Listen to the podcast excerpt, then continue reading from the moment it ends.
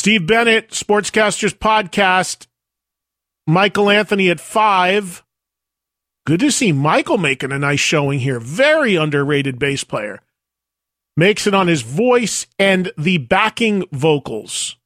Billy Sheehan at 4, Duff McKagan at 3, Jeff Ament of Pearl Jam at 2, most underrated member of the band, Steve Wright. Steve is also a massive Pearl Jam fan. And at number 1, Geddy Lee. By the way, I thought what Eddie Vedder did, if you guys saw that concert over the weekend, that Global Citizens deal, thought what Eddie Vedder did was the best thing of the whole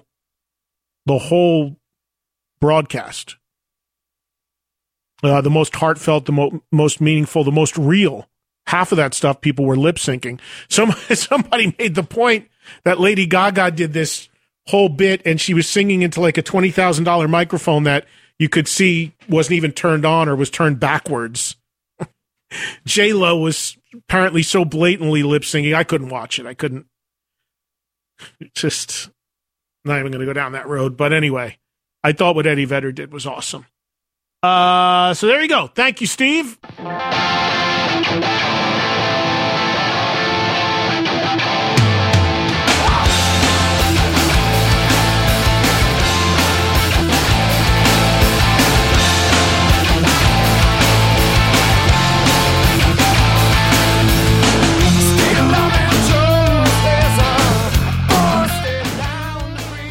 Hey now. Welcome to Season 10, Episode 8 of the Sportscasters. Back after a little bit of a delay since the last episode where we talked to Keith Law, who made his debut. Kind of boring, if I'm being honest. And then Adam Lazarus and I broke down Super Bowl XXV, which was really awesome, I thought. And I reached out to some of the regular listeners, Fred Cass, Bill McGrath, John Lively, Eric Jones, some of the regular guys that listen for some feedback, my brother. And the consensus was just, those are fun, you know, once in a while. They wouldn't necessarily want the podcast to be all of those, and I agree with that. So what we'll do is do those once in a while. I really wanted to do, like, the next one I wanted to do was on the 95 Braves because it's a anniversary, and I was starting to think, who could I get for the 95 Braves? But right now in the book club, we're working a book about the 95 Indians, and I think when we do that interview, that will kind of cover that. So I'm kind of back to the drawing board of what I want to do next in terms of breaking down a game or a season or something like that. We've done the 94 Rangers, and we've done Super Bowl XXV, so we'll see what's next.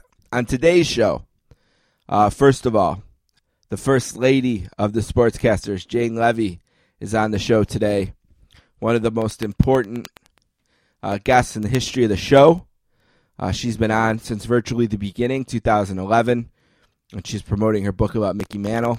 Mickey Mantle turned 95 this week, so we'll talk to Jane about the Mick. Also on the podcast, Yaron Weitzman, who wrote a book about the 76ers and tanking. We'll talk to him after the book club. Also, one last thing. Not sure what I'll do today. I saw it's the 1-year anniversary of a discussion I had about mothers. I assume probably because of the Mother's Day holiday. This is also the 1-year anniversary of the return of the Sportscasters after my first surgery of 3 and 289 days, which Joe Buck was on, and I've been speaking to Joe and trying to book Joe to come back on. He has to do every other show in the world first, and then I think he'll make time for me. Also, Jeff Passan should be on soon. I've been talking to Jeff. As always with Jeff, it's just a matter of time, and if he has it, we bust balls on Twitter all the time, or excuse me, on text. Jeff will be on soon. And also the authors of the books, which we'll talk about in the book club. All right, I'm not going to go long off the top here. Not a lot going on. Hopefully everyone's still staying safe. I know patience is wearing out. Do your best. But let's get started. Hopefully you can relax for the next hour plus here. Let's take a break and come back with the First Lady of the Sportscasters, Jane Leavy.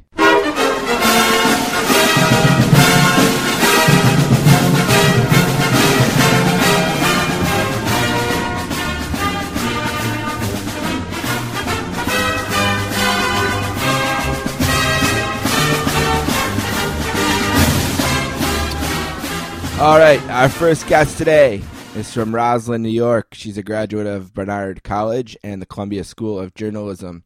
She is the First Lady of the Sportscasters podcast. She first appeared way back in 2011 promoting a book called The Last Boy about Mickey Mantle, who would have turned 95 today. She's nice enough to join us to talk about the Mick and whatever else. A warm Sportscasters welcome to the First Lady. Hi, Jane. Hey, Steve, how you doing? It's the First Lady of the Sportscasters. You are so sweet to me. Did you get the crown I sent you? No. Oh. You sent me a crown? Are you serious? No, it was a joke.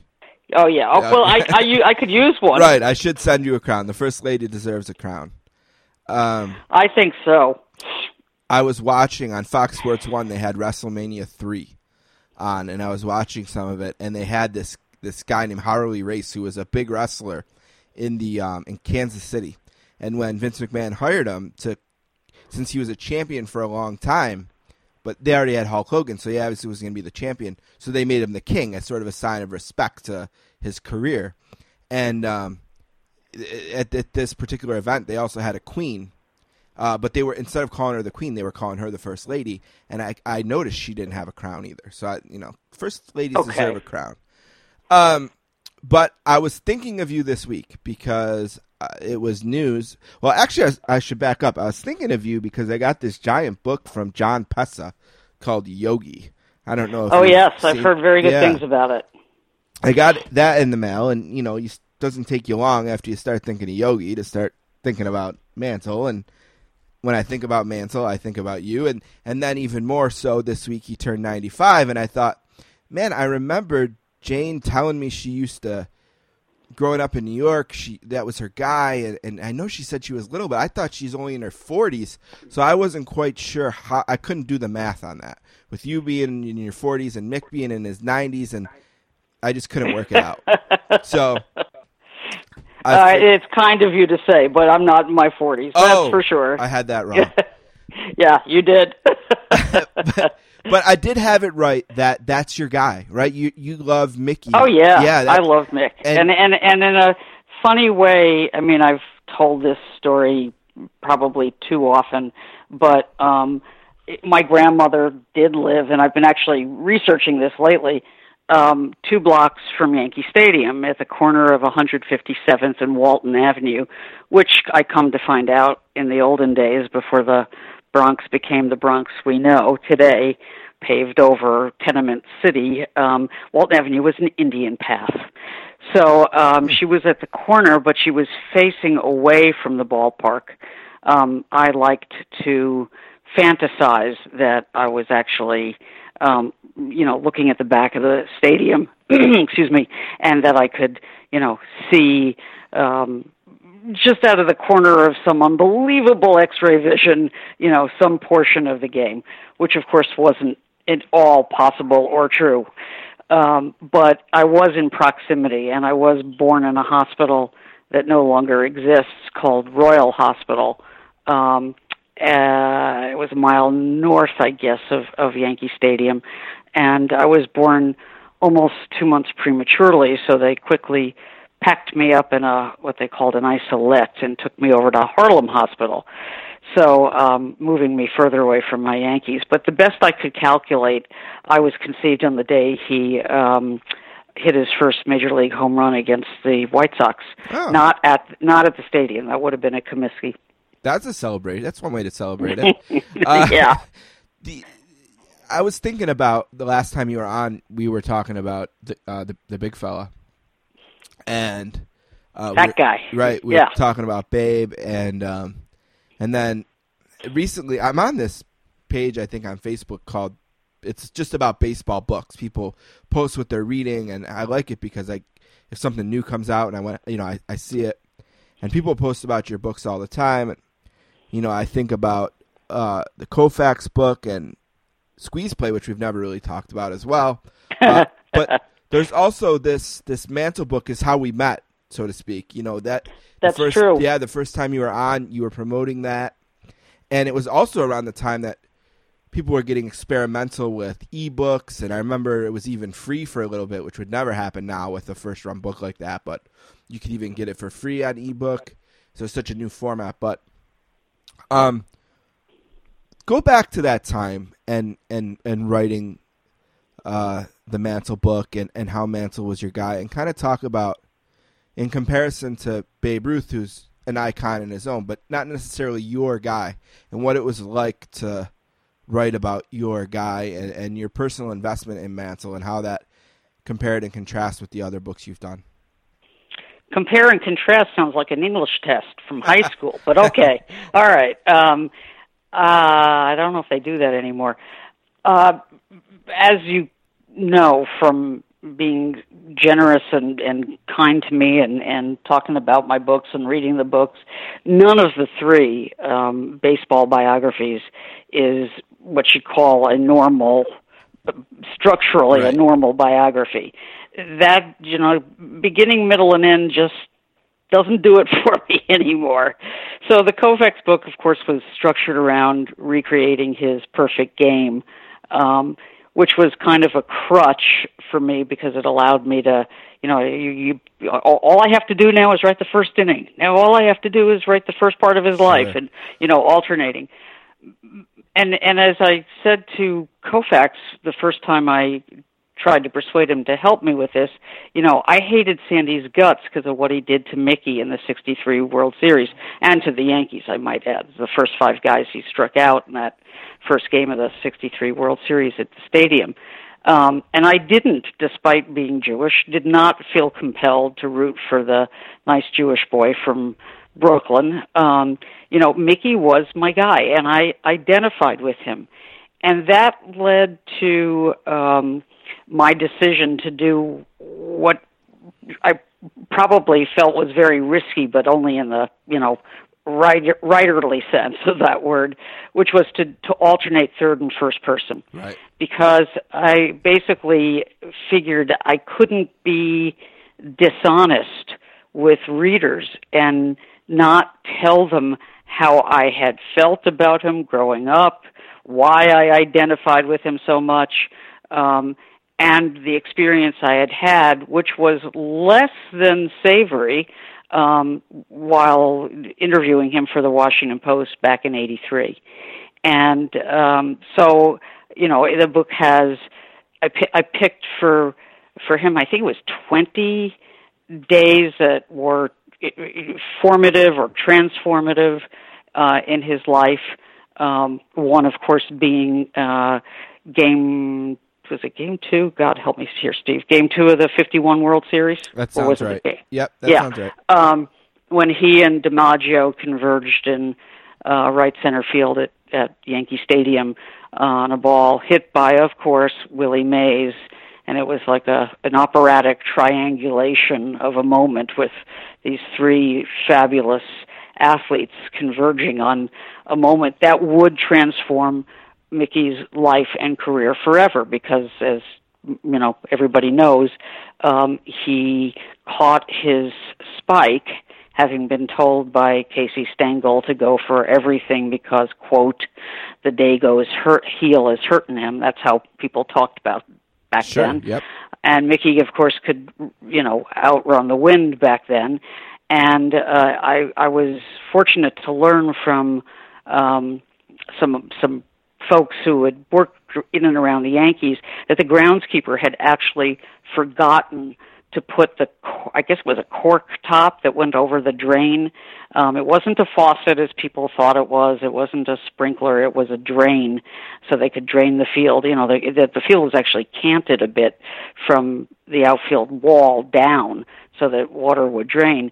And so it was an accident of fate, you know, that brought all these players, these actors to that moment. And Mickey caught the spike, and he said it felt like His knee went through the front of his leg. And there were several of the stories from that time talk about him actually passing out for losing consciousness for a minute. And he told me that he lost control of his bodily functions. So that's some kind of pain to be in. And, of course, it would define his athletic career, and I think, you know, in many ways his life from then on, because he then became the what if of our generation. What if DiMaggio had called him off? What if the guy had put the cork in the drain? You know, what if he had taken a different route to the ball, or Casey had not said go for everything? And, of course, he was he was a rookie. He was a very inexperienced outfielder. I can't remember the specific number of times he had played right field. If I had known, I would have looked it up again. You know, he'd been a rookie. He'd been a shortstop in minor league baseball, and not a very good one. So playing outfield, and particularly right field, in, you know, a home game of the World Series in his rookie year, and, you know, that injury, which really couldn't be diagnosed the way it would be today, because they didn't have the tools, they didn't have arthroscopy, they didn't have a way of reconstructing a knee. I mean, it was the terrible triad. He had ripped the cartilage on both sides of the knee and tore the ACL. Yeah. And the only way they could diagnose that, and he would do it as a parlor trick in later years for kind of his friends and kids. You sit somebody on a table and you pull from the knee out, and if it moves the joint, you know that you've torn it. Right. Yeah, well, you know if you've torn, and you know he could do that. He could just do it for fun. So when they taped him up the way they did for the rest of his career, sometimes to the point of, you know, it's so tidy his leg would bleed, it was providing the external support that he didn't have internally from then on. And, of course, also, they didn't even operate on him right away.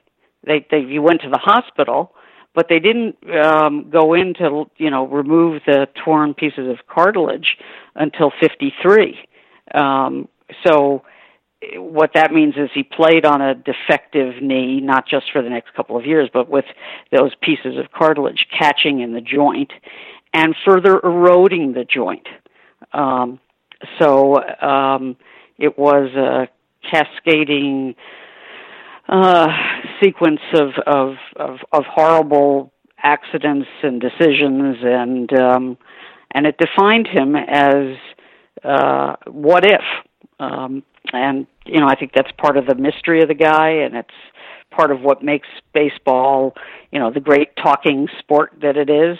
You know, what if Babe had hit against black players? You know, I mean, yeah, what if? Mm-hmm.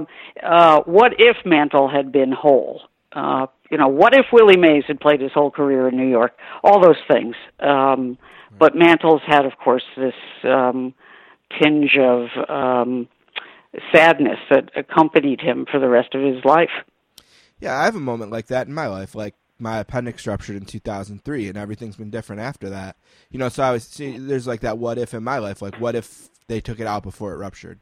You know, would it have been right this way? I think a lot of us have that. So I think he's relatable in that way, why I bring it up. You know, that, you know, he wasn't perfect, and he wasn't he's perfect person either, but he's very relatable. When you hear things like, oh, Mickey Mantle turned 95, like what do you think when you hear about him? Like, what do you think about him? Is there that romanticism of being the little girl and that's your guy? Do you think about the guy you interviewed in 1983? Do you think about the guy on that Howard Stern would tease later in his life, who was sort of like grouchy and what when you think about him now, like what Mantle do you think of? I actually think of the game I saw in May '62, where he started out that season, you know, on fire. It was as if he was relieved that the home run chase was over, the burden was off of him. It was all on Maris. Maris had prevailed, in the 162 games to eclipse the Babe's record. And Mantle looked healthier than he had looked in forever. And I can't remember, he was hitting really good batting average. I think it was May 18th, but I could have this wrong. And the Yankees were losing 4-3 in the ninth inning.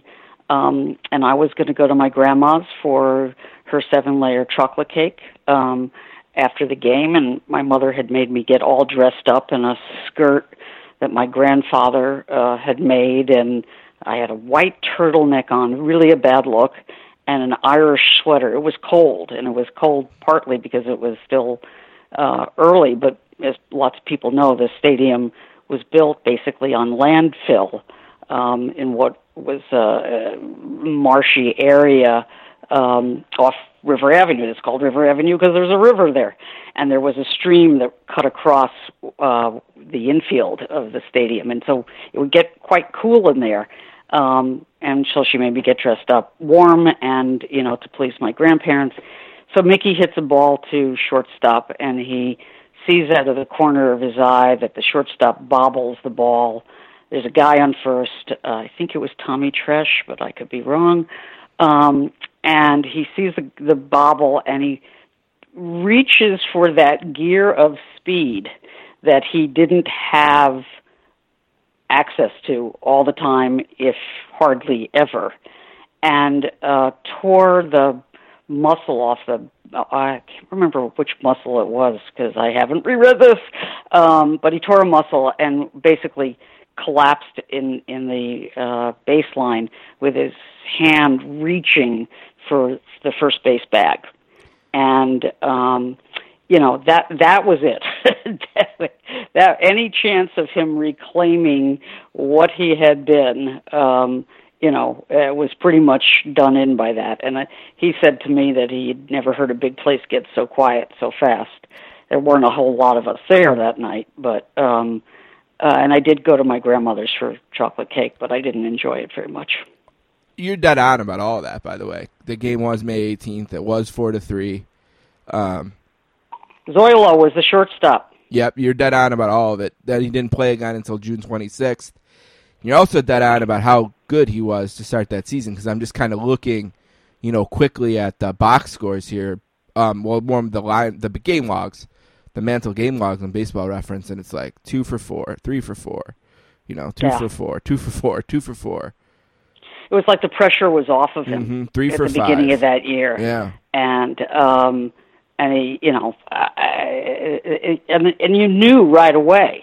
If you knew anything about him, and I certainly didn't know as much about him as I do now, but if you knew anything about him, you knew you were seeing the best that Mantle could be. Of course, he was pretty good in 56 and 57, let me not say otherwise, but the best he had been in a long time, and he just looked... like the pressure was off of him, and to me, the poignancy—is it poignancy or poignance? Poignancy of him trying to be what he had once been able to be and not able to do it anymore, was soul-crushing to me as a 10-year-old. There's that old—you kind of were touched on this a little bit. There's that old cliche of like, "Don't meet your heroes," kind of a thing. They could let you down. They could ruin the illusion. Did that happen to you? I actually wrote, I wrote a piece for the Washington Post when I went to interview him, and this is when he took the gig at the Claridge Hotel where my parents had their one-night honeymoon on Christmas night, 1941. Yeah. And he, director of sports promotions, and he was going to host a golf tournament. Willie was next door at... I can't remember which one he was at, but it was the typical former athlete gig that you did, and as you might recall, he was inappropriate, he was gross, he was profane, and finally he passed out dead drunk in my lap in a bar made to look like it was something out of the Raj, in a colonial. A colonial outpost in Atlantic City, and you know, I was crushed. I mean, it was like, sure. And I wrote, if not then, later. It's one thing about how nervous I was to interview him. In fact, I think it's in that story. Because may I say what he said to me? Yeah, okay.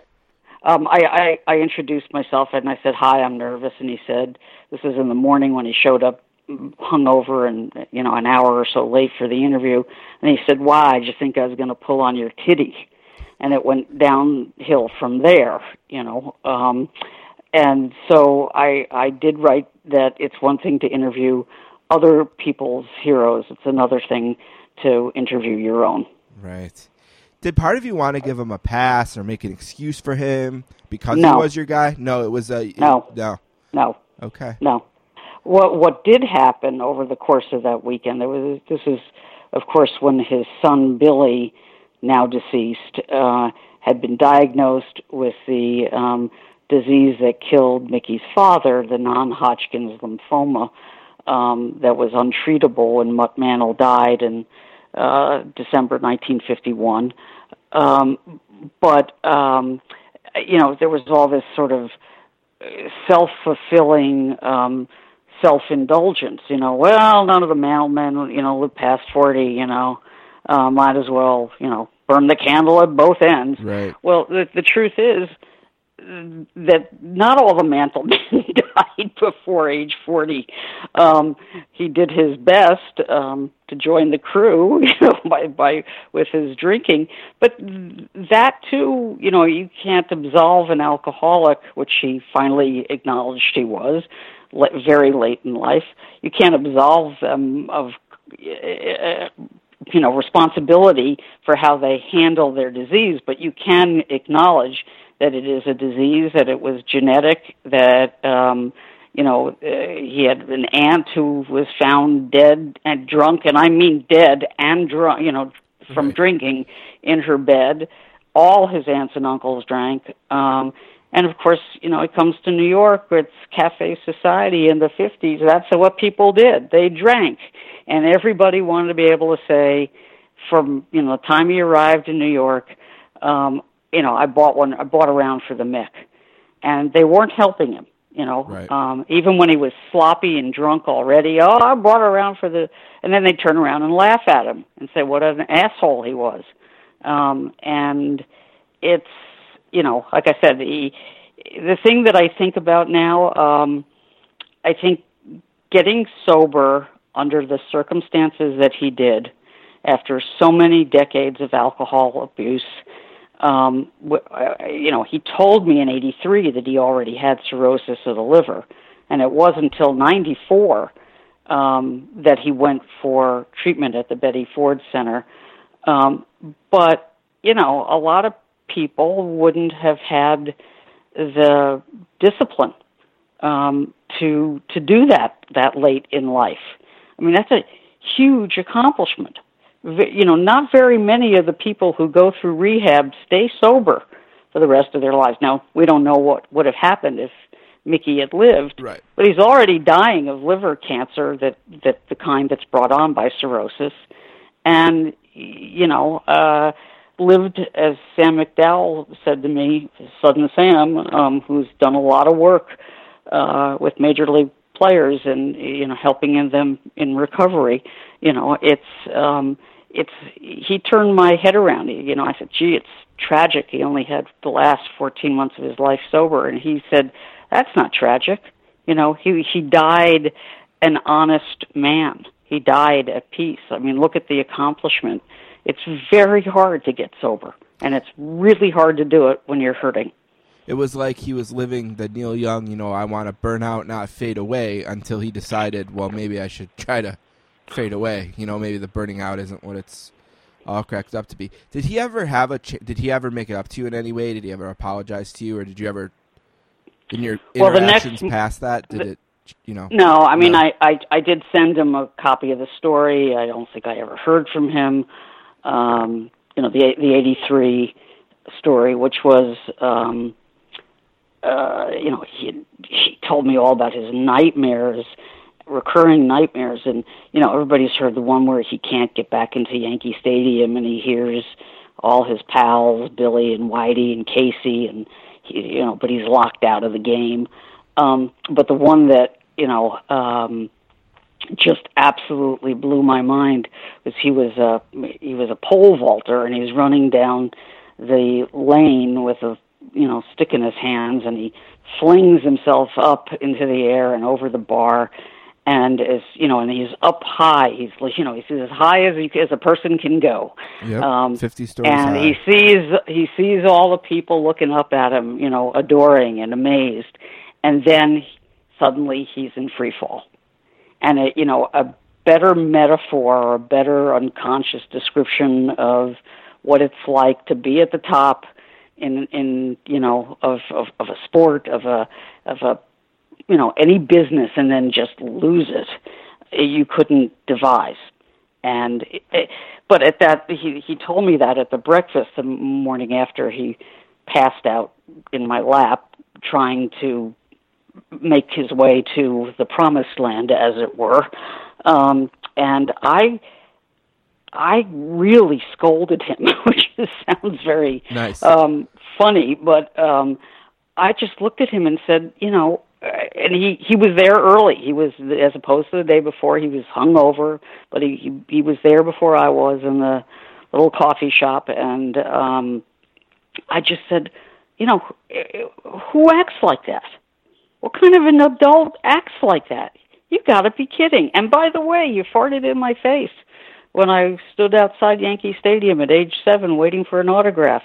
And he says, oh, hell, Jane, I'll give you an autograph now. And he whips out one of these 8x10 glossies. He's in a pink golf shirt, and he actually looked pretty healthy.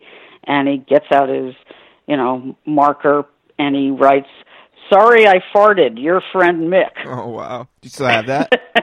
Yes, of course. I have the article in front of me. He also gave me his sweater off his back while following him around the golf course the day before. So he was saying sorry, right, without saying sorry?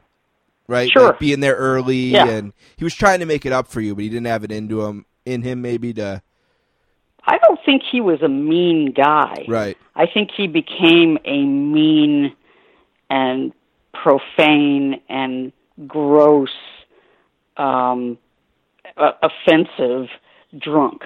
You know, I mean, he said and wrote horrible things on autographs.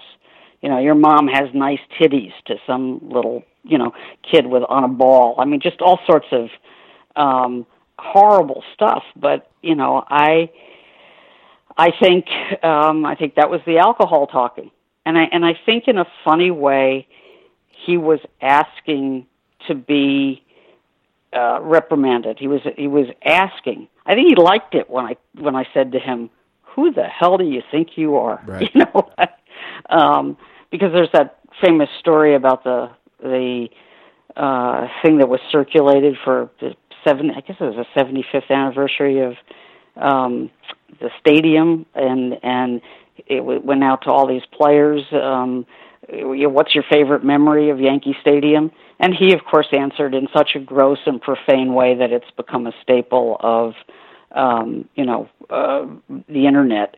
But he, you know, described committing a sexual act in the bullpen, and in graphic and disgusting terms, and then signed it, Mickey Mantle, the All-American Boy. And to me, that was, a wink and a nod. Who would have thought Mickey was capable of irony?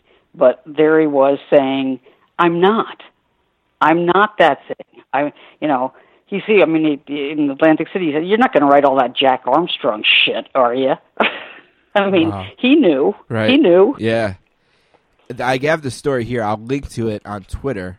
So people can, if are listening, want to read it. But thanks to the internet, we still have newspaper stories from 1983. But there's a funny story here where you're talking to him about being nice, and a guy comes up to him and says he saw him strike out 5 times in 1950, and he says, "See, I was nice. I wasn't even there in 1950." And the guy named the pitcher, and it was Mel Parnell, and he said, I never hit off of him or something. I can't remember the exact. Yeah, you know, there. Yeah. See, I can be nice. Yep, I can be nice. Look at that. I let him slide on that gross error. And he also talks, I think, really interestingly about playing too long and how when people introduce him and say he's a lifetime 298 hitter, he cringes. Kills him. Yeah, kills him, because if he just would have retired when he, what did he say, 65? It said the year he thought, 65. He should have quit then. He would have been over 300. Let me ask you this. I don't know if I've already asked you this or not, but we've talked more about this experience in 83. But it seems like you're still able to go back to the – I keep using the word romantic or romanticize. I don't know if that's silly to say or if that's describing it right, but it seems like you can still go back to those days as the girl and think of Mickey the way you did when you were so sad at your grandma's house that he was injured that day. Like, he didn't ruin it you totally. It doesn't seem like. Well, I think you can separate, the person, if you're a grown-up, from the feats. One person said to me at one point, well, how can you go from running back Koufax to Mantle? They have nothing in common, at blah, blah, blah, blah. And I said, actually, they do have something in common. They both played hurt and at the top of their game and of their chosen profession, without bitching and moaning, and inspired their teammates because of it, and were beloved by their teammates because of it. Now, Sandy, in contrast to Mickey, knew when to hang it up. He was 10 years too early for Tommy John surgery. If he had, if he'd been born 10 years later, he would have had the surgery. It would have been called Koufax surgery, not Tommy John. Right. And, God knows how long he would have pitched. But Sandy has a quality that is unlike pretty much every other athlete, except maybe Martina, that I've ever met. Maybe Billie Jean too. And I suspect Federer, though I don't know him. He had a sense of who he was as a person, apart from the neon name and quotation marks. He just wanted to, he had the imagination to envision a good life for himself, a complete life for himself at age 30 when he walked away from the game, without being Sandy Koufax in the public eye, without being Sandy Koufax on the mound. And that is a rare degree of self-possession, because all these other guys, or so many of them, are still at the top of the heap, flinging themselves over the bar and needing that feeling of being up there, and being seen and being in the press and, clicks and this and that. Koufax didn't need that to know who he was. But so many of the other athletes that you come across do. Let me ask you this, because you made me think of it when you were talking about the other athletes. Have you been watching The Last Dance? No, I have not. Okay. Do you have any thoughts? And I'll tell you why. I'm not much of a NBA fan. Okay, I used to be. I'm not really. I mean, in Willis Reed's era, I was. Sure. But the 1970 Knicks, that kind of thing. Yeah. They just had. I mean, it's not that I don't. I'll go watch it at some point. Sure. But I think clearly he was in control of that project. Yes. Oh, very clearly. Yeah, very clearly. Yeah. It's obvious that whether he had charge of every edit, I don't know. No, you're right. But yeah, he had final cut for sure. And I think, and I'm not saying that's not okay if you're honest up front, right? And you say this isn't a work of independent journalism. This was a deal that we did together. It was this or nothing. So we did this. It's okay. I always think you need to disclose your terms right up front. Like I said in the Mantle book, if you're looking for a recount of every home run he ever hit, every catch he ever made, every base he ever stole, go somewhere else. That's not what this book is about. And, You know, and the same with the Babe. Others who had come before and who had access to people who he knew and who had played with him, they could do the day-to-day, you know, beginning to middle and end biography extremely well, and they did. Bob Creamer being, you know, the top of the game. So I didn't want to retell the same story that had been told, and that I didn't think I could tell as well as it had been told before. So, especially with the Babe, you know, right? I mean, especially, yeah, because there's so much written about the Babe. How do we reinvent that? And you did it beautifully. The Sportscaster finishing up with the great Jane Leavy, the first lady of the Sportscasters. Jane, we've talked about this one other time. We'll kind of start winding down on this. We talked about the legacy, the lineage of Yankee greatness, right? The way that someone's guy might have been Babe Ruth, and then they were blessed, the next generation, or maybe their kid was blessed that their guy was Lou Gehrig, and, you know, it just goes on and on all the way to Jeter, and now maybe it's Aaron Judge, right? Do you ever think about the current Yankees, or when you think about the Yankees or baseball in general, sports in general, do you think about that? Since you have a guy, right? You have Mantle, that's your guy. I have a guy too. It's Pavel Bure. I don't know if you know much about him. He's a hockey player, but he was my guy. I know who he is. Yeah, he was my guy in the same way Mantle was your guy at that age. And I would go to the Memorial Auditorium where the Sabres play, and I wrote him a poem, and I gave it to like the equipment manager to give to him. And you know, then I ran back to my seats and told my dad, "I bet he's reading it right now." You know, the period ended. The guy probably gave it right to him. So I had a guy like that too. But do you ever think about that when you? Because I think about that when I think about athletes and people's favorite players. The little kid next door, you know, he's like 10 years old and he's a boy. He's always playing a different sport in the driveway. I go out and have a catch with them or shoot a hockey puck with them.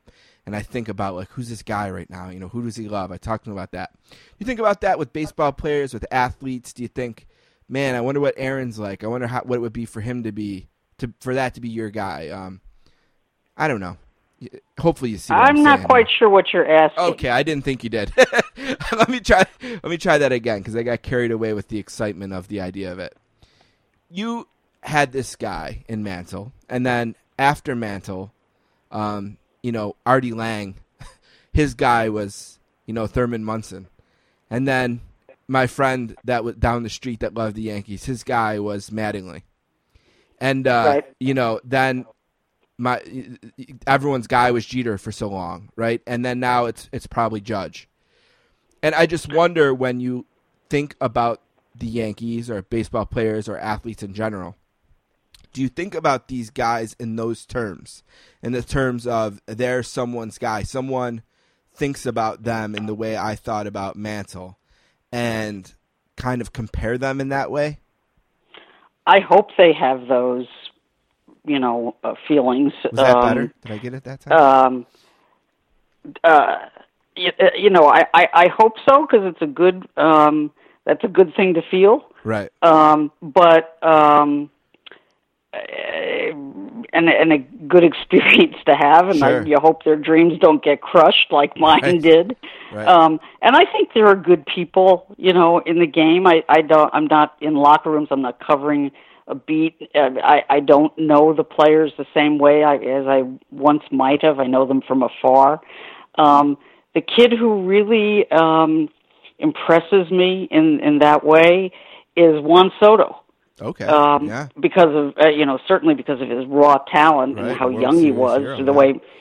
But I think the thing that really did it for me is, I guess it was last year, they were going to have a bobblehead day, and he didn't like the design because it made him look too serious. He said, "I want it to look joyous. That's how I feel about baseball." And he made them redo it. Awesome. And that I really thought was fabulous. You know, Jane, if I'm being honest, you know, I have a guy right now too. You know, like Drew Brees is my guy, maybe even more than Bure was, because Brees plays for my team. You know what I mean? And he came to my team. I started being a Saints fan in 1987, and he signed in 2006. And in that gap, there wasn't a lot of success, you know, for the Saints. There was very little. One playoff win, actually, in all those years as a fan. And then he came, you know, and Sean Payton came. And they changed that for me. They made, I always say this, they made all my dreams as a sports fan come true, you know.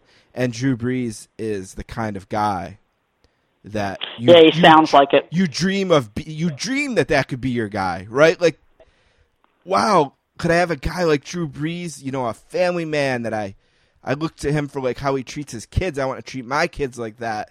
My daughter, kid, singular, God, just one. But I have him, and I met him on the field in the Superdome last fall. Joe Buck was nice enough to get me a field pass. I had 3 surgeries last year, and my family sent me to New Orleans for a Saints game, and he was injured. He had his thumb injury, and we basically bumped into each other on the field. And I told him that. I said, you made all my dreams as a sports fan come true. Thank you. And I said, I don't want to shake your hand. I'm too nervous. Can I hug you? And he said, okay. I don't think he wanted the hug, but he accepted it graciously. So. That's great. Yeah, I didn't know you had the 3 surgeries. I'm so sorry. Oh, no, it's fine. I'm fine.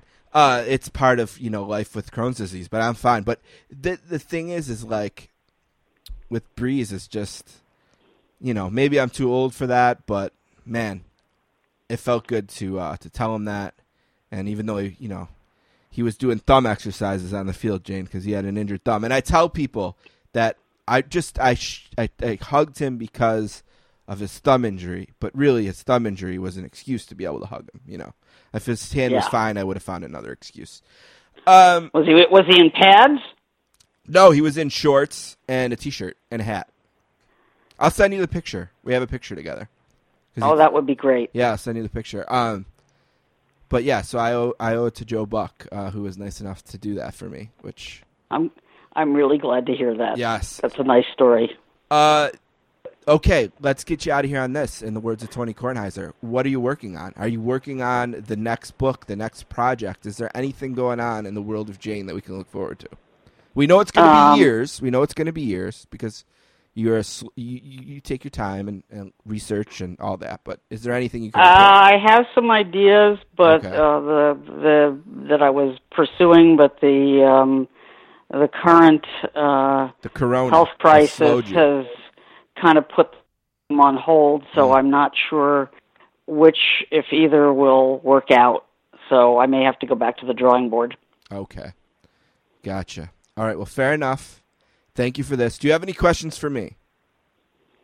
What do you think is going to happen with the season? What season? The baseball? Yeah, what season? Yeah, baseball? Yeah. I think they're going to try to find a way to do it. 80 games sounds about right. I'd assume there won't be fans. I think with the way some of this, all the states are different, I wonder if we could see a model like Jeff Passan has reported, where they pick a few locations. You know, maybe they'll split it by Arizona, Florida, instead of splitting it National League, American League. I think they'll find a way because they're motivated to. You know, I think they'll settle the split thing that they're, you know, arguing about now. Because I think the owners are desperate to get the playoff money. Yeah, everyone's desperate, you know, and everyone's desperate. There are billionaires and millionaires that are desperate, but everyone's getting desperate, right? I mean, people need to make a living. It's hard to just not make a living. I don't think they should play, personally. I think I don't know enough. I'm not smart enough. I could never make that call. I'm glad I don't have to. You know what I mean? I'm glad I don't have to be the one, because I have no idea. You know, it's above my head. But I hope we get something, because selfishly I'd love to watch it, but I also hope they're safe. I mean, I hope we don't have, like, Juan Soto dying of corona or something because they wanted to play. That would be awful. Sean Doolittle, you know, Obi-Wan, you know, immediately came out and talked about the issue, many of the issues that would be confronting, you know, not just medical issues, but ethical issues. He's another really, really great guy, and a reader. I mean, he talked about the ethics of, you know, directing God knows how many tens of thousands of tests to Major League Baseball players and coaches and front office people and, you know, the trainers and God knows who, everybody affiliated, so that they can be tested multi times a week. Right. You know, when people are dying because they can't get tested. And in March, that would be, of course, but maybe by July, that's not as much of an issue. See, that's the thing. Like, it's so hard. Yeah, but they have to do what changes every day. Based on what's available, and sure. What's available and what's being done is not enough. So that's my feeling. And, I got to go take Betty, who's my dog, who's the great third baseman. Actually, she positions herself under a ball like an outfielder. She moves her body so that she's always coming in and position to throw the ball, which she's actually trying to do. Thank you, Jane. I will reach out again soon, and we can do this again. Not too soon. I'll give you your space and your time, but every once in a while, we need the First Lady to check back in, so I appreciate it. And I'll work on the crown. I will work on the crown. Yeah, please do. Okay. All right. Talk to you later. Bye. Bye.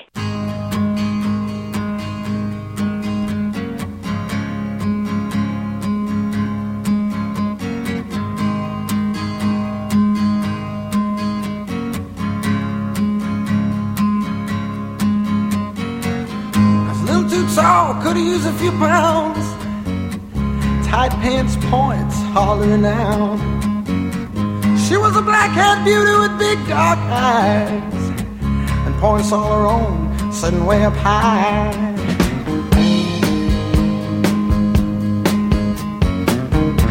Way up firm and high. Speaking of birthdays, great Bob Seger turned 75 years old. I think last week. Something like that. Thanks to Jane for being on the podcast today. All right, let's get to it. The book club is busy, which means I have a lot of reading to do. First, a new book. A guy named John Pessa. He wrote a book called The Game. And I think John came to me and said, hey, I have this book called The Game. Can I send you one? Could you be on? And we did that, and it was a great book about the business behind baseball, just a really good read. And this time around, I reached out to John and said, hey, John, you have this new book called Yogi, A Life Behind the Mask. You want to do something? And he said yes. And I had a book at the front door in like 2 days. My wife thought it was her Mother's Day present and was not happy to find out it was a book about Yogi Berra instead, but... we'll be working this one, and I will be reading it, and then we will talk to John about it, and I look forward to that. Also, The Eighth Wonder of the World, The True Story of Andre the Giant by Brett Hebert and Pat Lepard. Pat was on the Dark Side of the Ring, the Dino Bravo episode, and he said his name, so I got to find out that it's Lepard and not Lapradi or whatever I was saying before. Those two books in the book club right now. Also a third book, and this is the book I was talking about earlier, about the 1995 Cleveland Indians, and it's called Cleveland Rocks, Cleveland Rocked with a D, The Personalities, Sluggers, and Magic of the 1995 Indians, and that's by Zach Meisel. We'll have Zach on to talk about this relatively soon. I'm almost finished with this one. So those are the three main books right now. Cleveland Rocked by Zach, The Eighth Wonder of the World by Pat Lepard and Bernard Hebert, and Yogi by Jan Pessa. That means we need to finish one, and the one we need to finish today is the book by Yaron Weitzman. We've been talking about how his book, Tanking to the Top, the Philadelphia 76ers, and the most audacious process in the history of sports, was basically released simultaneous with the beginning of the pandemic. Jeff Perlman reached out to me and said, check this book out. You should have this guy on, first-time author, bad timing. And in a second, you're going to hear my interview with him. We went into what it's like, to put a book out at the start of a pandemic. Spoiler alert, it's not good. And we talk about tanking, and he's not a hockey guy, so I got to tell him about the Sabres in 2015 and the incredible tanking that went on here.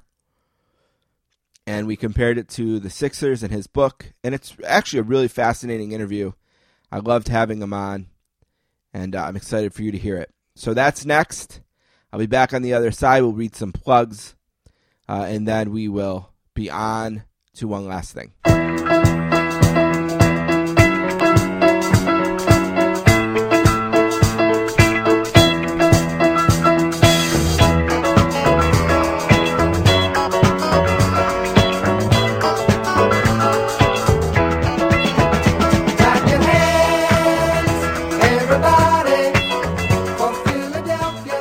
All right, our next guest today is from New Rochelle, New York.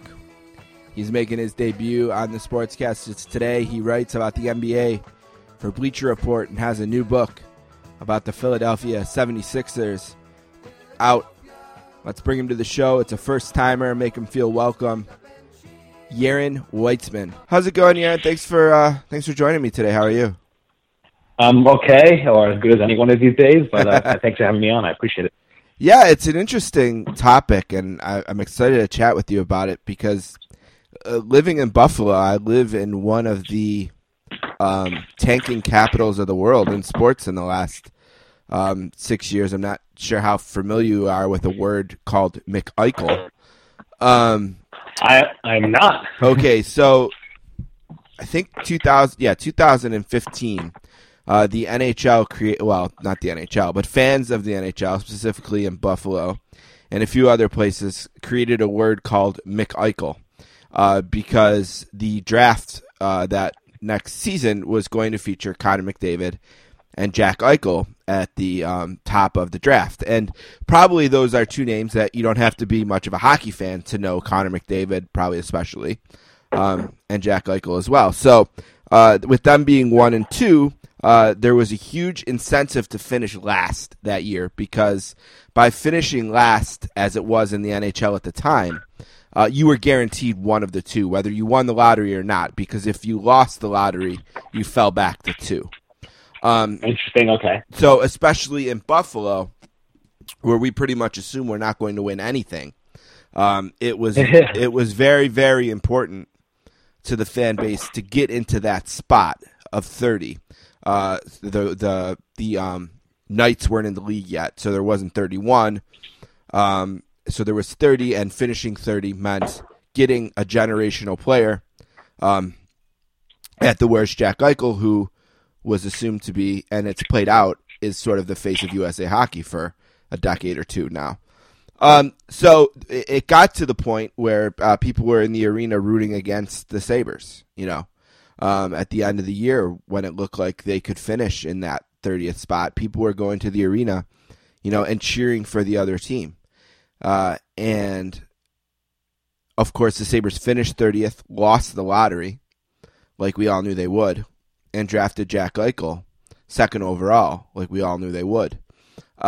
And since then, the debate has raged, you know, did they let losing and the mindset of losing destroy the awesome hockey culture in Buffalo? So funny.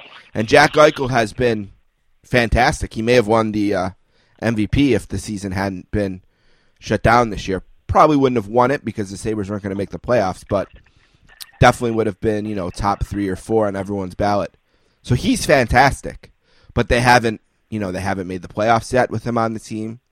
They ended up finishing last again and winning the lottery this time, and drafting a generational defensive talent from Sweden.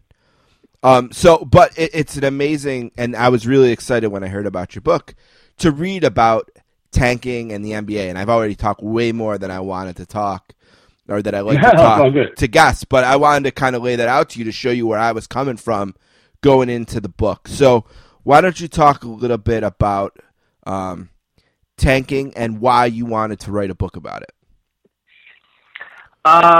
Okay, two separate questions, sure. Right? So yeah, I always think I let people down when, like, the where I came from, you know, I get asked that. I was asked that a good amount, and, like, how I decided to write this book. And, like, the unfortunate is I kind of reverse engineered a book idea, was part of it, right? that was one of the things where, like, I was covering the NBA for Bleacher Report in New York around 2017, 2018.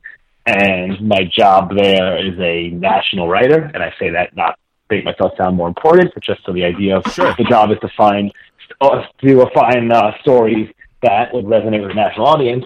Being in New York with the Knicks, that was not happening. So I had to start going elsewhere. So I started going down to Philly a decent amount. And I was around them for a little bit. I think it was the 2017-2018 season.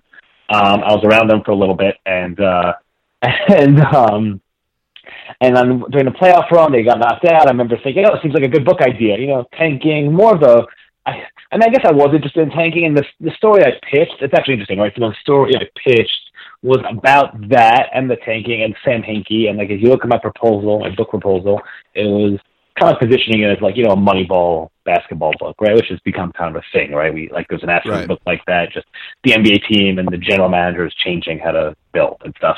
I was interested in that. I just thought it was the topic was interesting. What I found more interesting about it was all the discussions about it, almost like the conversations about tanking as opposed to tanking itself, and kind of like what you just said about with Buffalo and just wondering this culture. And I find those conversations fascinating and more illuminating, and kind of you learn a lot from that. The funny part is, then the book ended up being it's about that. It ended up more being about kind of the backroom stuff and how this one guy, polarizing figure, how he kind of ignited this culture war in the NBA, in his own facility, amongst fans, and I found that to be more interesting. And the book ended up being very different than what I proposed, which is kind of funny. So I don't know if that answered your questions. No, sure, but what did tanking mean to the 76ers and the fans and in the NBA? Like, I think it laid out why it was so important for the Sabres to finish last, because, you know, it's either finish last or take your chances at the lottery and not getting either of the stars, right? Where in basketball, the lottery system's a little bit different. Why, like, I always hear that the 76ers, it was like, trust the process, right? Maybe let's start with that. Like, what did that mean to the 76ers management? Like, what were they actually selling to the fan base? Okay, that's the question, right? So first of all, they never said tank out loud. Which no one says that. Sam Hinkie, yes, exactly. Sam Hinkie, it's funny because he was both completely upfront without being upfront at the same time, which sounds like that's not possible or oxymoron, but, you know, everyone was very aware, and I guess he chose his language very carefully when he spoke, and it was on the up and up, even though he wasn't saying we're tanking. The basic strategy, and it makes sense, right? The way it's broken down, and it's funny because Hinkie gets labeled, the guy, I guess, the GM, the guy who was kind of the architect of this, he gets labeled as a tanking guy, and someone else once said this to me, like, that's not, you know, someone who knows him well, that's not necessarily fair. It's just team building, right? So he had come from the Houston Rockets, that's where he spent all his years before that. They never tanked. The reason they never tanked is because they had two superstars already, Yao Ming and Tracy McGrady. So why would you tank if you already have those guys? So to answer your question, the whole idea is it's reverse engineering a championship in a way, or a championship roster. So you look through history and you realize that most championship teams have a superstar on their team in basketball, which for basketball, we kind of all know this, right? It's just the nature of the sport. Just the way only five players, guys can play the whole time. It's really, there's really nothing like it, I guess. A quarterback maybe holds as much sway. I guess hockey, I can't speak on hockey.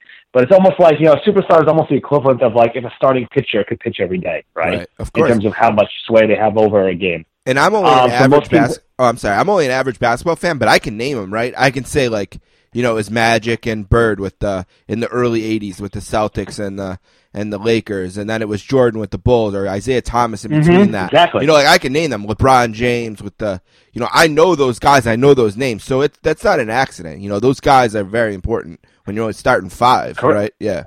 Exactly, right, exactly. It's like you name them, you go through history, and it's like the teams, that they monopolize. These guys monopolize championships. So the idea being, you needed one of those guys. How do we get one of those guys? Well, if you look, usually they're drafted really high, and they stay with their teams. That's changed a little bit in recent years, but for the most part, up until the past 5 or 6 years, LeBron kind of changed the dynamic a little bit in terms of free agency, players moving around more freely. But really, for the most part, you need a superstar. The way you get him is you draft him. So Hinkie's whole thing was, okay, let's go draft him. That's our quickest way to get one. What we're going to do is we're going to get swings at the plate. And that was his phrase. He looked at the draft as more of like kind of blackjack, right? You want it's a crapshoot, But the idea is you want to stack the numbers in your favor. So we're not just going to have one lottery pick, and we hope we hit on him, and who knows. We're going to have 4 or 5, and even if we miss on 2 or 3, it doesn't matter, because that means we'll end up with at least 2 superstars. And if we have those, everything else falls into place. So that was the basic idea, and that was what he was pitching, the idea that if you trust the process is basically losing, right. And even if we miss some picks, that's okay, because eventually the odds will work out, and eventually we're gonna have 2 or 3 of these guys. So the Sam in Buffalo was a guy named Tim Murray, who was kind of inaffectionately known as GMTM here, and he never ever came out and said tanking or even process, but what he did was very clear. He sold very heavily on that deadline any veteran player with a, on the last year of their deal was shipped out for someone who could help in the future, right? They made a blockbuster trade for a guy named Evander Kane, but Evander Kane was out for the season, right? So he was going to be for the future. So here it was very, very covert, very much like saying it without saying it. Never once did he get in front of a podium and say, man, we're looking to finish last so we can get Eichel or McDavid. It was not that at all. It was, we're looking to build this team. We want to win a Stanley Cup. We're doing everything we can, every day to put the best players in the organization. It was things like that. So very similar. Now, the debate here has been, did it work? Did we infect the organization with a culture that is very hard to leave? The atmosphere in the arena has been very, very bad the last few years. But what about, and we'll get to did it work? We'll kind of, we'll finish with that. I found it really interesting. Like, the interesting thing I thought was that in the Sabres, when I was reading the book, what I was thinking about was in the Sabres situation, they had the names. It was, we want to get McDavid or Eichel. With the Sixers, it was more spread out, not as much one season. But, like, was there a specific guy that they were ever really? No. See, that's what was really weird to me when I was reading it. I thought you were going to say no, because I always felt like, who are they trying to get? I never knew. It just seemed like they just wanted to be at the top, but not necessarily for anyone specific. Can you elaborate on that a little bit? Yeah, I mean, I think... I think he would say, again, it goes back to, some prospects are, can't miss, right? Right. Like, I'm thinking, that's like, suck for luck, right? Andrew Luck. Sure. Like, the rhyme like that. But so some prospects are can't miss, and their names rhyme with things, right? So that work too. But it's I think a lot of his thing was, we don't know. Like, this, you don't know with the draft. You don't know. Like, the guy that ended up getting, like, this star, Joel Embiid, one of the first guys, he went number 3. He fell number 3 because he had an injury. He had hurt his foot, and Hinkie was okay with him missing a year or two. Other teams were not. Otherwise, the part of the funny thing, one of their arguments, it's funny, it goes both ways, right? Despite all the tanking, the Sixers, I think this is true, I don't think Hinkie's teams ever finished with the worst record in the NBA, which is pretty funny, right? And that's the only team trying to lose, basically. Like, it just shows, and this would be, people who are supporters of his would say this is a point in their favor, that, hey, a bunch of teams are this bad without even trying to be, with no plan, they're just running around like chickens without a head. Like, why are we getting killed for, why is he getting criticized for being bad with a plan, and there's a plan to come out of it, right? Which is an interesting point. But there was no guy. There was no, like, I don't even know. I'm trying to remember the exact who they... Like, they missed anyone else. They picked Simmons, right? And they picked Embiid. They picked Simmons. So he actually, and Hinkie was, so that was, they drafted him a few months after Hinkie was, he resigned. I used the word ousted. Okay. He wasn't officially fired. But he's still part of the process, right? Yeah, exactly. Yeah. So he was pretty can't miss. Yeah, but it wasn't like that whole time they were saying, if we get him, then we'll turn things around. It wasn't about that. Again, it's more of like an odds game. We're going to get these guys. And he didn't believe in timelines. It was the idea that the timeline will present itself, right? When we have the right players and their contracts are up and all that, like, then we'll decide, okay, let's shift to phase 2. It's not like we're saying by 2018, we're going to be winning 45 games. He believed. And again, I think he was right on this. If you kind of assign or set out artificial timelines, then you end up chasing things, and that can lead to poor decisions. Right. Simmons is so interesting because I remember, all the hype, and then he ends up going to LSU and not even making the NCAA tournament. I remember the year he played college basketball, he played Oklahoma, and Buddy Hield And I just remember that being like a big matchup. And, you know, I remember Buddy playing really well in that game and Oklahoma kind of leaning on him down the stretch and him making the shots and Simmons not. And not that necessarily it's like a fair comparison. One game, Oklahoma was, you know, a Sweet 16 team that year, maybe even a Final Four team, actually, losing to Villanova. So it's not fair. But he's like the guy when I was reading this book, like, okay, that's a name I know was like a top guy that they got out of this. You know, and like you said, Embiid was injured. Maybe if he's not, they don't get him at three. But it's just, it was the most interesting part, I guess, for me was that they just did this blindly without having a guy in mind specifically. You know, because when I think about the NBA draft, like I remember these huge guys. Like I remember it being a really big deal to get Iverson first overall, you know, that year. Or I remember Shaq obviously was a big one. You know, but I just don't remember in that period, like, that guy until just, you know, last year with Zion was, like, the most recent guy. I remember that. It was, like, a huge deal to get number one. Maybe I'm missing someone.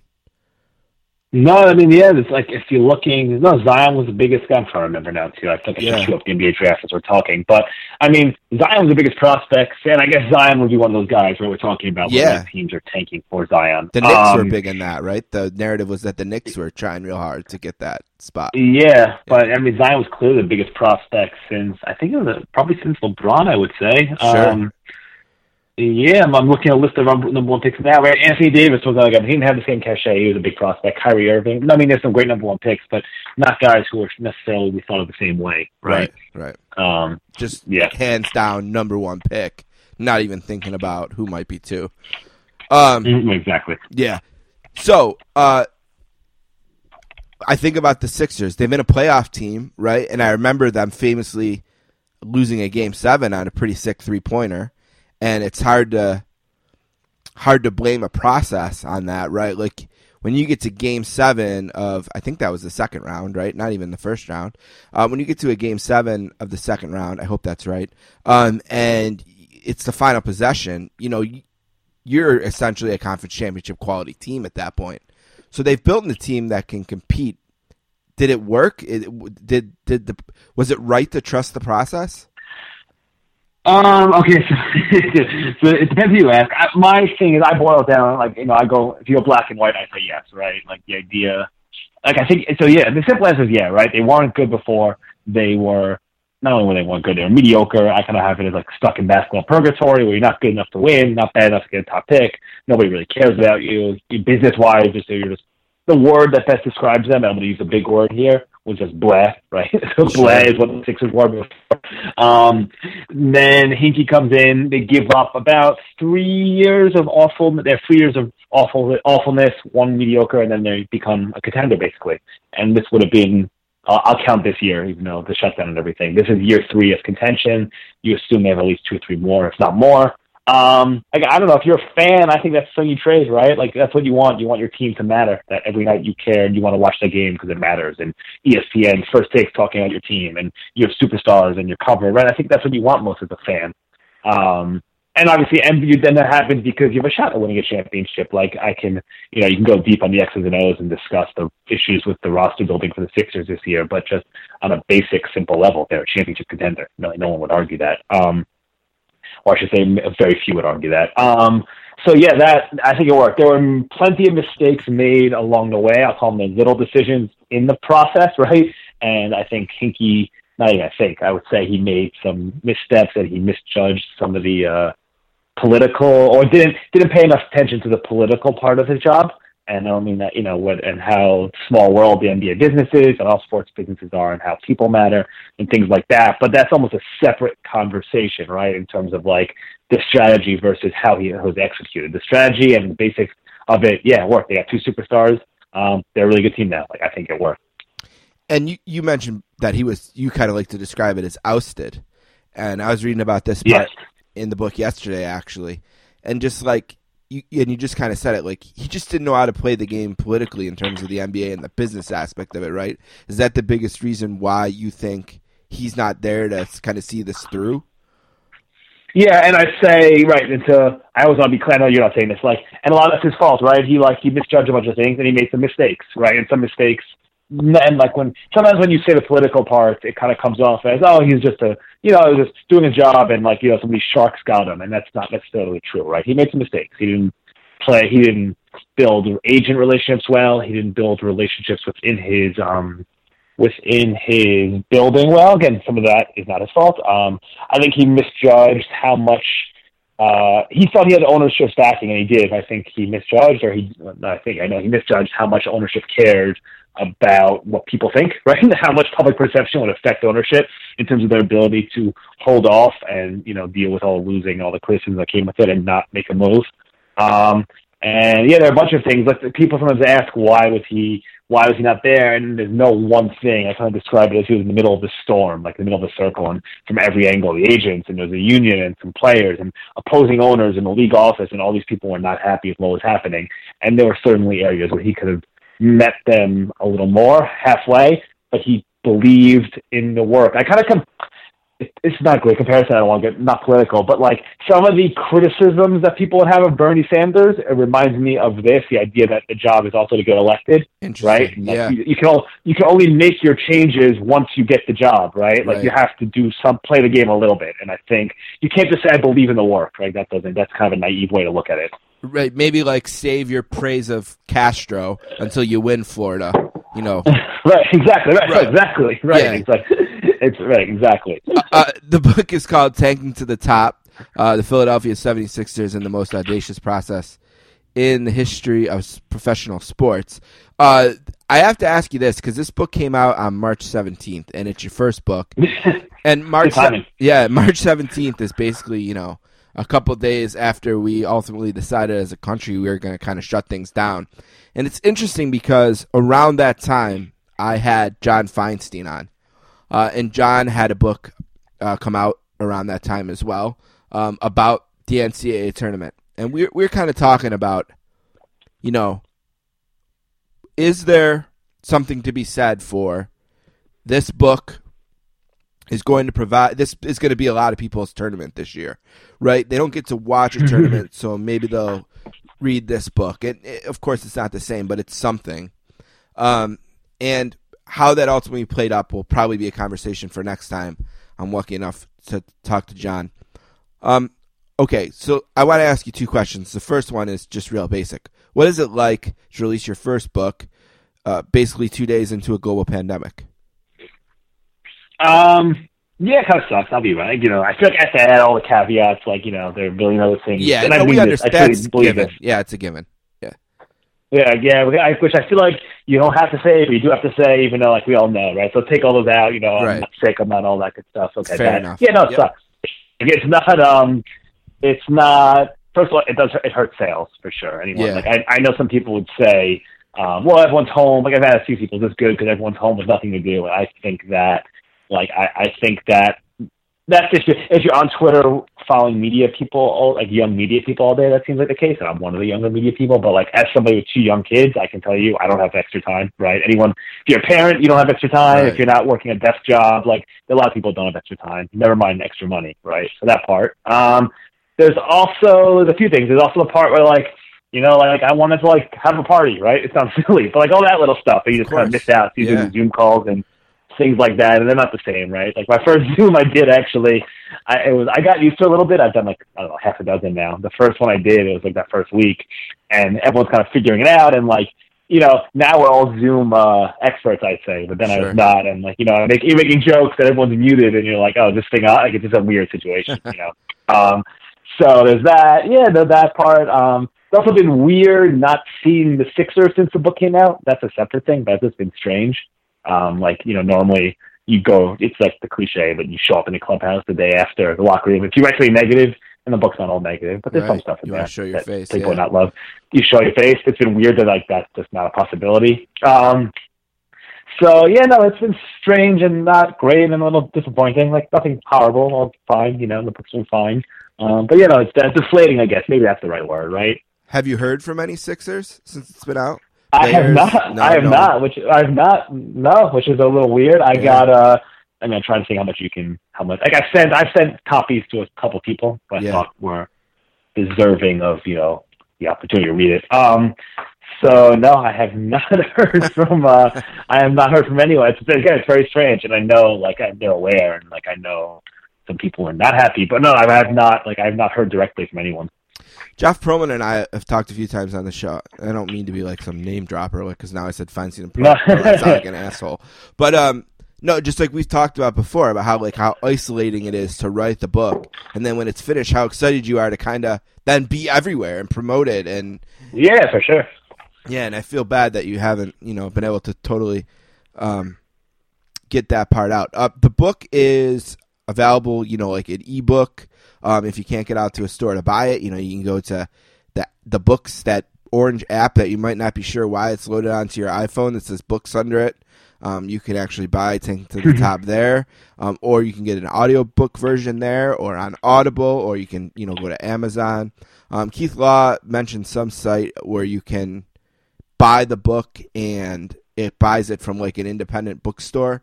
Yeah, I think Bookshop, right? I saw this recently. I saw this, right? I think that's what it is. People say, I have not used it. People say it's great. You know, people online, people say it's great. I have no idea, but I would say try that. Yeah. Yeah. So if that's one way you want to get it, you can do it that way. Again, the book is called "Tanking to the Top: The Philadelphia 76ers and the Most Audacious Process in the History of Professional Sports."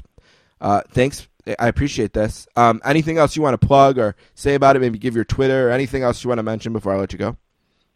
No, I mean, yeah, I think if you're a basketball fan, you'll enjoy the book. And I think even if you're just not a basketball fan, you want to hear some, someone described it, one of the reviews, as like an HR melodrama, which I thought was great. So if you're interested in that, check it out. No, you can read my stuff at Bleacher Report. See me on Twitter. Yeah, it's one of those books, because I'm not a basketball guy, but I enjoyed reading it. It's one of those books where, like, it's not necessarily about basketball. Like, James Andrew Miller's ESPN book wasn't necessarily about ESPN. It was, but it was also about business and the start of cable. Or, you know, Blake J. Harris's book, awesome book called, what the hell is it called?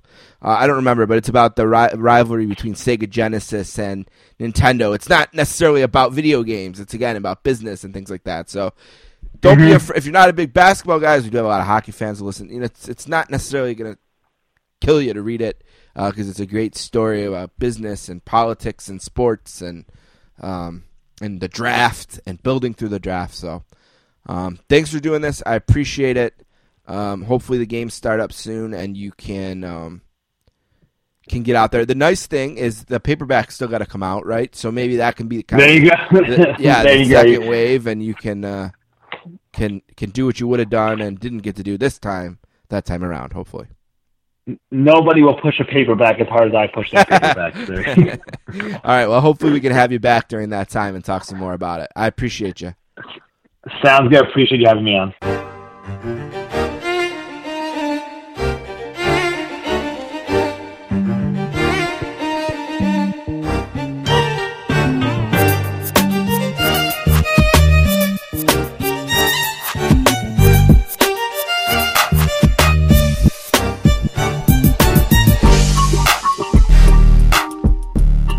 All right, it's time for one of those breaking down the fourth wall moments of the sportscasters. I have 7 minutes to finish this segment, and then I need to call Jane. So we're going to blow through this quick.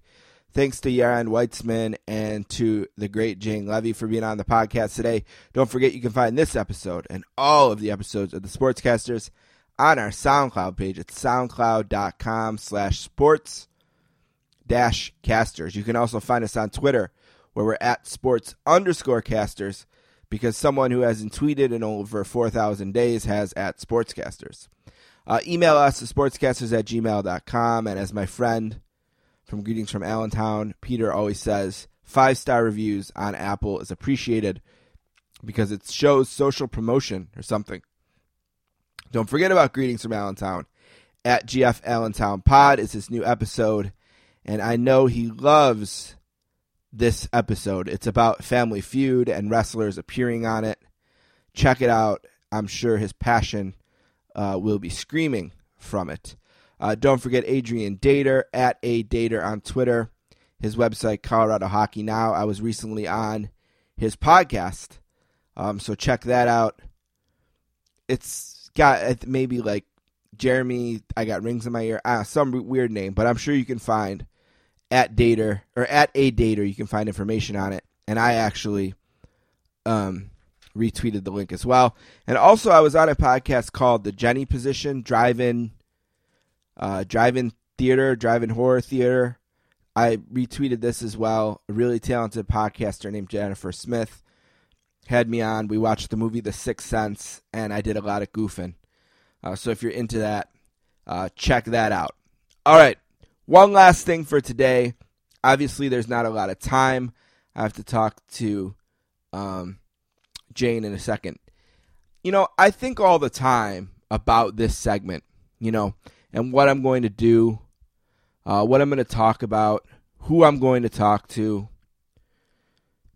And it's hard because I think about Howard Stern, and I'm a big Howard Stern guy. Obviously, I haven't listened really since 2013, and once Artie left in 2009. Between 9 and 13, I didn't listen to much anyway, but I haven't listened to anything new other than a clip here or there, but certainly not tuning into the show. But he makes a point in his movie about how he was only doing so well, and then he started doing really well when he started being completely honest. And I try to do that here, but I know I'm holding back. I know I'm holding back about things like politics and even some things in my personal life, even though I've been very open about that, especially my own health. But I still very much hold back, and there's still a level of honesty that I haven't approached. And I wonder sometimes, is that what is holding the sportscasters back? Is my inability to totally be myself and to totally put myself out there? You know, sometimes people will say, you know, I love when you have Jeff Perlman on and you guys just talk and just chat about whatever. And that's a case where usually I will let myself get out there a bit with my political opinions, things like that, and people like it. But how come on One Last Thing, like how come right now I'm not screaming about what I think about coronavirus from the political side of it? Because we're fooling ourselves if there isn't a big political piece to this. Why am I talking about that? Why don't I talk about my political beliefs in general? Why am I talking about what's happened with my family in the last 6 months? Well, I know I'm probably not talking about it because I want to protect my mother, but why am I not doing that? Shouldn't I be able to? Isn't this my thing? Why am I holding back? And if I didn't hold back, would this show be better? Am I sacrificing where the show could go because I won't totally let myself go and do this podcast? And I don't know. I have to think about that. It's something that I need to reflect more on. And it's something that when I've said before, I really worked with my brother Greg on these One Last Thing segments. And what I meant with that is I used his encouragement to push myself to be honest in these segments and to be personal. To use these segments last to talk about other things that might usually come up in the course of the show, and to use them to talk about my life and to be more personal and give you a glimpse into me. Now, when Don and I would do this show, there was a lot more of that in the Three Things segment and the other things that we would do. Since it's become a show that I host alone and really focused on interviews, there's been less of me. Sometimes 3-4 minute segments in the beginning, quick book club, which is almost never about me, then the One Last Thing at the end. So it was really important to me to use One Last Thing to make sure I still had a voice on my own podcast. But am I going far enough? I don't know. I do know that I want to. I do know that I want the sportscasters to be the place where I express my fears, my concerns, my beliefs, my emotions about being a parent, a son, a husband, and a citizen. So I pledge to you today that I take this seriously, that I'm going to continue to try to push myself in the direction of being more honest, of not holding back, of giving you everything I have. I'm going to challenge myself and do my best. You can always email me, thesportscasters@gmail.com. You can always tweet me @sports_casters. I never fail to respond to a message in either spot. Thanks for listening today. Stay safe. See you next week.